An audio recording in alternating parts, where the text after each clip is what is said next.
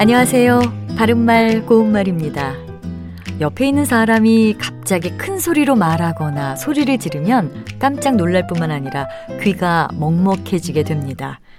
이렇게 소리가 몹시 크다는 것을 뜻하는 우리말 관용구로 귀청이 떨어지다, 귀청이 찢어지다 같은 것이 있는데요.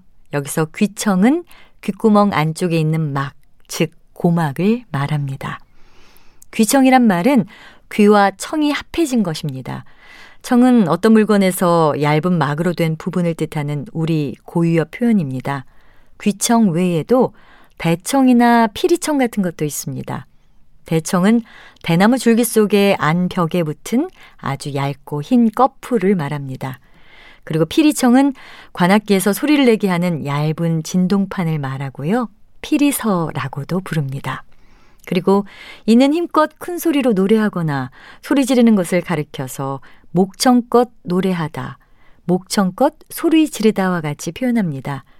여기서 목청이란 말 역시 목과 청이란 표현이 합해진 것인데 목청은 기본적으로 후두의 중앙부에 있는 소리를 내는 기관, 즉 성대를 가리킵니다.